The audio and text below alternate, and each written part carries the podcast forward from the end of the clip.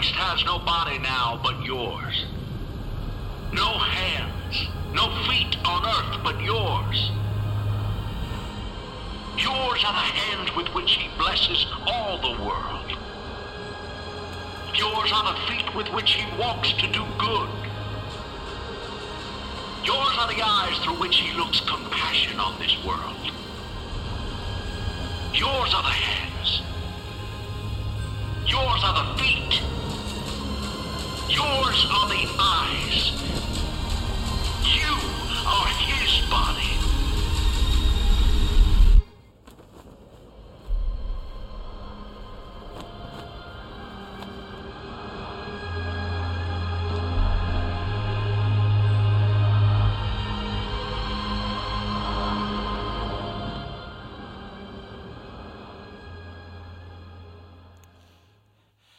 Well, good morning, everybody. It's always good to see the sleep in service. If I haven't met you before, my name is Grant, one of the teaching pastors here. Just glad that you're here. If you have a Bible or a Bible app or your outline with you, we're going to be in John chapter 13. And as you're turning there, I'm going to actually ask you to start praying for something that's going to start in three weeks. In three weeks, we're going to start a brand new series called The Naked Truth from the Song of Solomon. Uh, basically, somebody dared me to preach this book. And so I'm going to do that. We did Revelation. We've done lots of other things here over the years. We're going to go after this one and we're going to ask a single question Why would God put an intimate love song in the middle of my Bible? Why? What's it there for? How, what, does it have implications for us as single people, married people, relational people? I mean, how in the world does that all go together? So you pray and I'll preach and we'll see how it all works itself out. At the center of every church is a committed core of people who love Jesus more than anything, who love other people who also love Jesus, who love people who are far from God and know, don't know Jesus yet. They're a group of people who steward their finances in a way that proves they love Jesus more than anything. And because they love Jesus, they have a commitment a commitment to consistently connect in biblical community. This entire series has been not about trying to sign you up for some kind of a program. The goal of this series has been for you to take one step closer to Jesus, and in doing so, come a little bit closer to his heart for his church, because the church always has and always will belong to Jesus. I've preached this message from this passage so many times that I've actually lost track of it over the last 16 or 17 so years. I keep being drawn back to it over and over and over again because it's so unbelievably compelling. This passage is about Jesus and his small group. They're doing life together. They're meeting after hours, kind of off the clock, and, and, they're having a meal that held unbelievable historical significance for each and every one of them. These guys are together. They have to be together because they've left their family, they've left their livelihoods behind them, and Jesus is the one that has called them together for this moment. So they gather around food, they gather around tradition, they gather around Jesus, and then Jesus blows their minds. Here's what happens. It was just before the Passover festival. Jesus knew the hour had come for him to leave this world and go to the Father, having loved his own who were in the world. He loved them to the end. Some of your translations say he then showed them the full extent of his love. The evening meal was in progress. The devil had already prompted Judas, the son of Simon Iscariot, to betray Jesus. Jesus knew the Father had put all things under his power, that he'd come from God, was returning to God. So he got up from the meal took off his outer clothing, wrapped a towel around his waist. After that, he poured water into a basin, began to wash his disciples' feet, drying them with the towel that was wrapped around him. He came to Simon Peter, who said to him, Lord, are you going to wash my feet? Stop just for a second. The washing of feet had cultural significance. Any of those of you who have traveled with me to Israel understand the country is dry, the country is dusty. At the end of a long day of plodding around Israel, being able to wash your feet from like the knees down is just good. It's just important. But it was not only just an attitude of cleanliness or an act of cleanliness, it actually had everything to do with bestowing honor. Normally, the lowest ranking household servant had the job of scrubbing between the toes of honored guests. And that's what Jesus decides to do. Lord, are you going to wash my feet? Simon Peter said.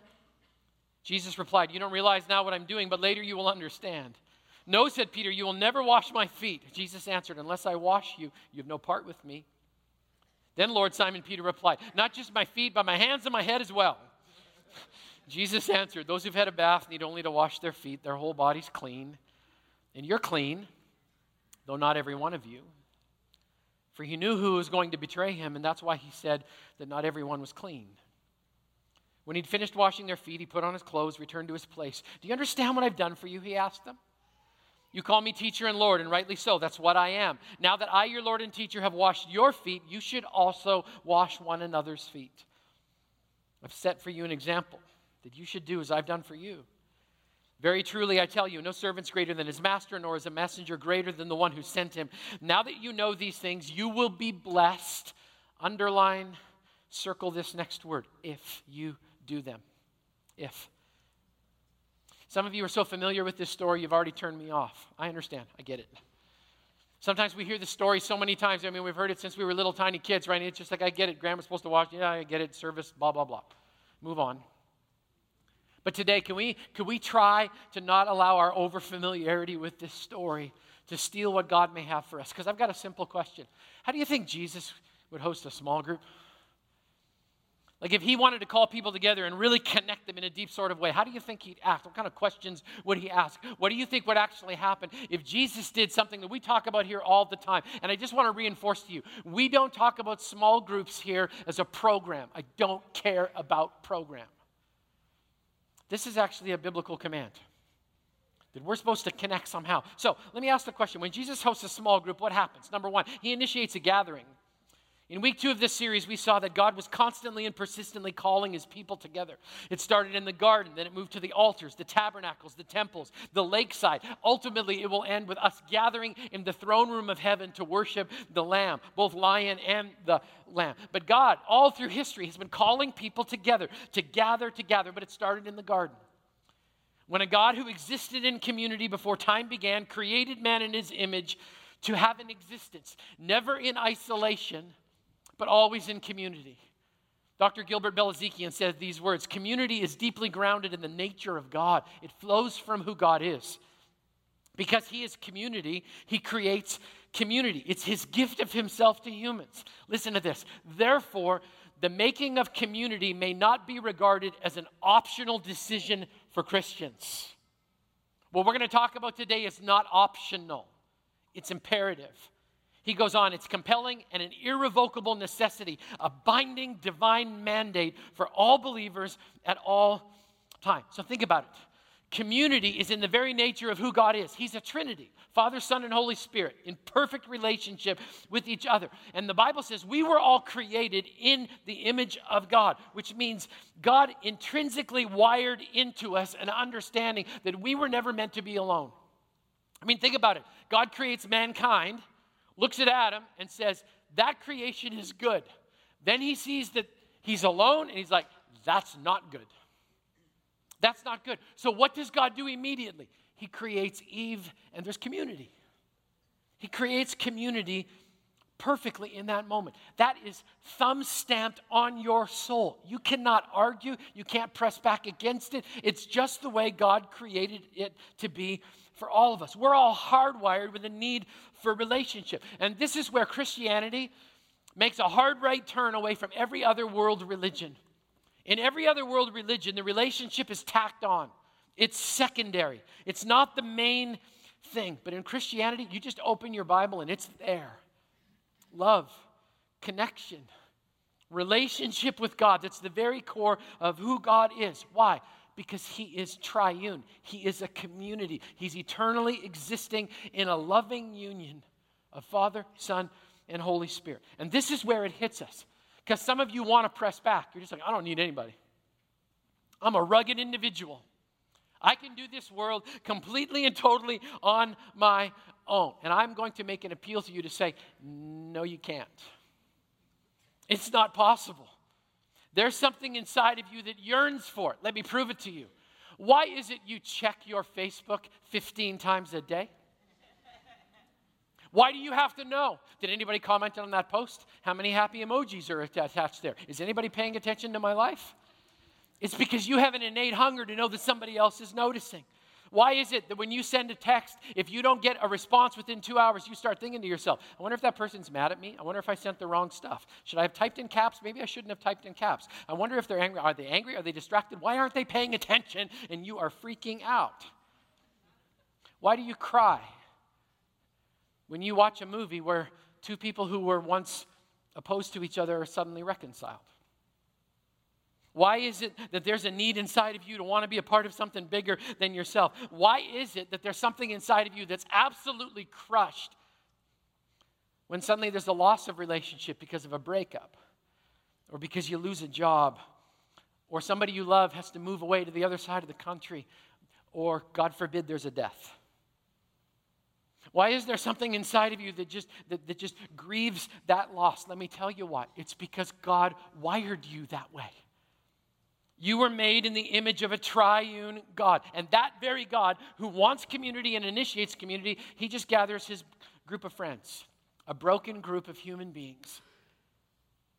And he hosts a small group. Let's keep going. When Jesus hosts a small group, he understands the innate need that we all have for friendship. Once again, to the introverts in the room, you do need other people. And I'm speaking to myself. Believe it or not, I actually am a screaming introvert. I like to be alone, but that's no excuse for me to not be connected in a way that God has called me to be. The American Sociological Review conducted a survey in 2014. They interviewed 1,500 people from a diverse set of backgrounds. And here's what they found 25% of them, a quarter of them, said they did not have a single human being in their life that they could share a trouble or a pain with. 25%. Here's what really hit me about this study if they took out family members, that number doubled. Half of them said, I don't have anybody that I could share a deep pain or a trouble with. Janice Shaw Crouse, she wrote a, st- a, book about that particular study, and she said this The self centeredness and isolation that results from a culture that's dominated by values of radical individualism is just simply not a pretty thing. It doesn't contribute to the maturing of individuals, the strengthening of family, the growth of friendship, or the development of communities. Basically, what she's saying is this when it comes to friendship, we're horrible at it. And we're getting worse because we will not admit to ourselves that God actually wired us to be in relationship, in community. So, what's the first thing Jesus does when he gathers his friends together? He gathers his friends together. And he invites all of us to participate in exactly the same thing, not as a program, but as a way of life. Let's keep going. When Jesus hosts a small group, he understands the spiritual significance of being together. Something happens when we're together. I can't tell you what it is, but I can tell you when it's missing and I stood backstage and listened to you worship together, something happens when God's people are together. But I need you to know it has to be so much bigger than what just happens in this room. I mean, people actually think that this is enough. Can I plead with you? This is not enough. It's not enough teaching. It's not enough God. It's not enough relationship. It's not enough. In fact, I, I, get this picture in my head. Think of how crazy it would be if I told you, we're going to go over to the Chinese buffet over here on the corner. And here's what you're going to get to do you have 27 minutes to consume enough nutrition for one solid week. Ready, set, go. 27 minutes. You'd go, that's crazy. But we do that with church all the time. Amen? Grant, you better bring it this week because this is all I got. No pressure. That's just foolish. We need to feed all week long. We need each other all week long. This it's not enough. I preach it and I know it's not enough. Something happens when we're together. That's why Jesus said, Where two or three come together in my name, there I am with them. There's a spiritual dynamic when we gather in his name. There's a power of God that actually resides in that gathering, whether it's big or whether it's small. Let's keep going. So Jesus gathers them, and then the craziest of things happens. He models the humility needed to serve. So Jesus walks into their room that night, into his little small group there with his 12 closest friends, and I love this. He doesn't walk in the door with the mentality, what's in it for me? I just, I can't even imagine what would happen to the body of Christ the King Church if we walked in the door and left that type of thinking at the door. What if we exchanged what's in it for me for I wonder what God's going to have me contribute today? I wonder what God's going to allow me to participate in so that I can bless someone else. I just wonder. Jesus walks in thinking, What can I offer? Now, I want you to notice this. He has the power of Almighty God at his disposal. Jesus could have done anything he wanted to in this moment. He could have parted the wine in all of the cups just to show, yeah, I still got it, right? He walked on water. He could have walked on air around the room three different times and said, See? Jesus could have, if he wanted to, he could have changed Judas's heart just like that. But he doesn't do any of that. What does he do? He gets up in the middle of the meal, interrupts dinner, takes off his outer coat, wraps a towel around his waist, grabs a bowl and some water, and starts heading towards Peter. And Peter freaks out.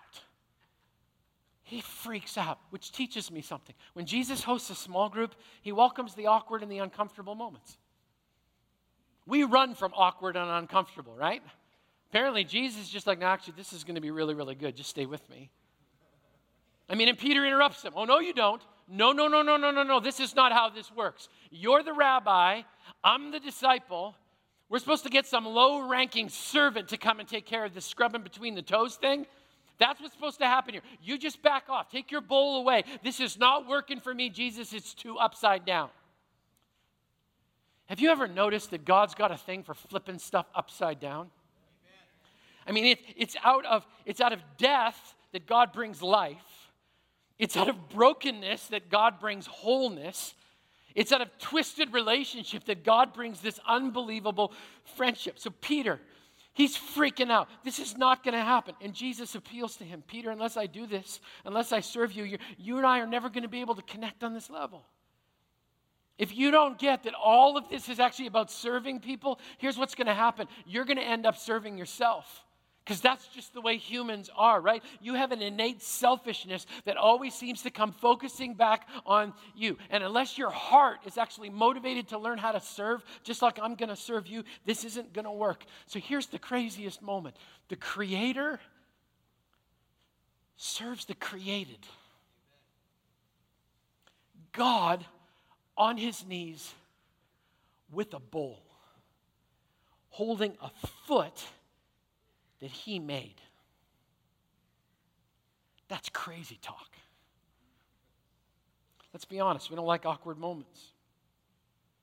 We don't like the fact that God's going to flip some things over for us.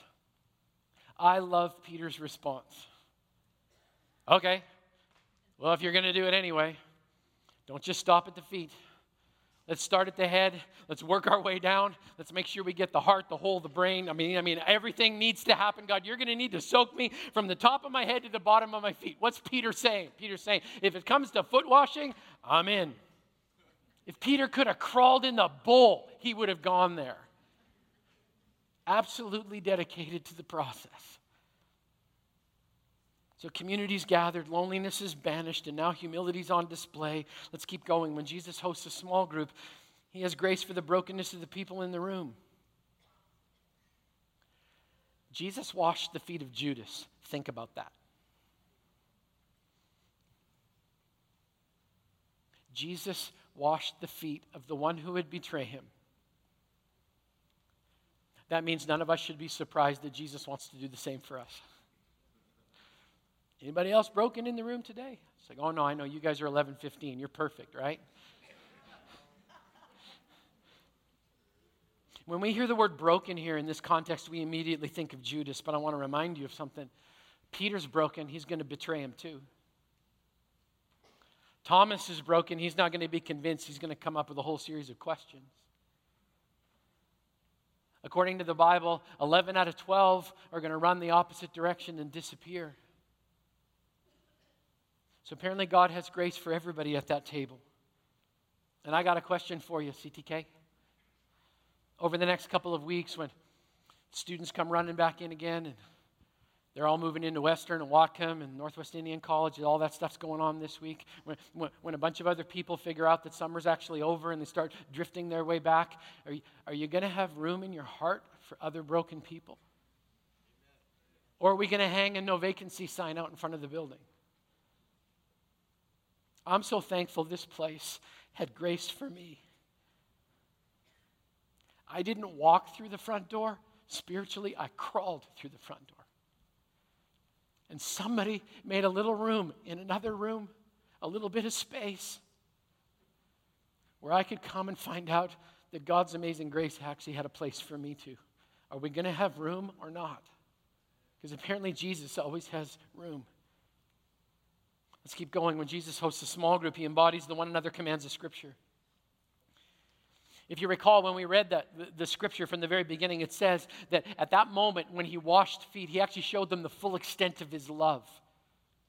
That's a pretty incredible statement. Some of your translations said it a different way. He loved them all the way to the end. But in that moment, Jesus was preaching every single one of the one another's. That's what we call them. Think about it. Love one another. Be devoted to one another. Live in harmony with one another. Stop passing judgment on one another. Accept one another. Instruct one another. Agree with one another. Serve one another. Bear with one another. Be kind and compassionate to one another. Submit to one another. Forgive one another. Admonish one another. Encourage one another. Spur one another on to good deeds. Offer hospitality to one another. In case you're wondering, those are commands, not polite suggestions. To all of God's people. And he embodies all of these when he starts washing feet. Which leads us naturally to this next one. When Jesus hosts a small group, he goes first. This is what I love about my Savior. Jesus never asks his disciples to do anything he has not already done. He always goes first. Literally and figuratively, he always goes first. So when he has the audacity to stand and say to us, I'm going to demand your life, your soul, and your all, the authority upon which he makes that request is the fact that that's exactly what he did. Gave up all. There's an initiation piece here. To those of you in, in this room who actually lead small communities like this, we go first, don't we? We share, we model, we become transparent, we push, we go deeper, we wash feet. Why? Because that's exactly what Jesus did.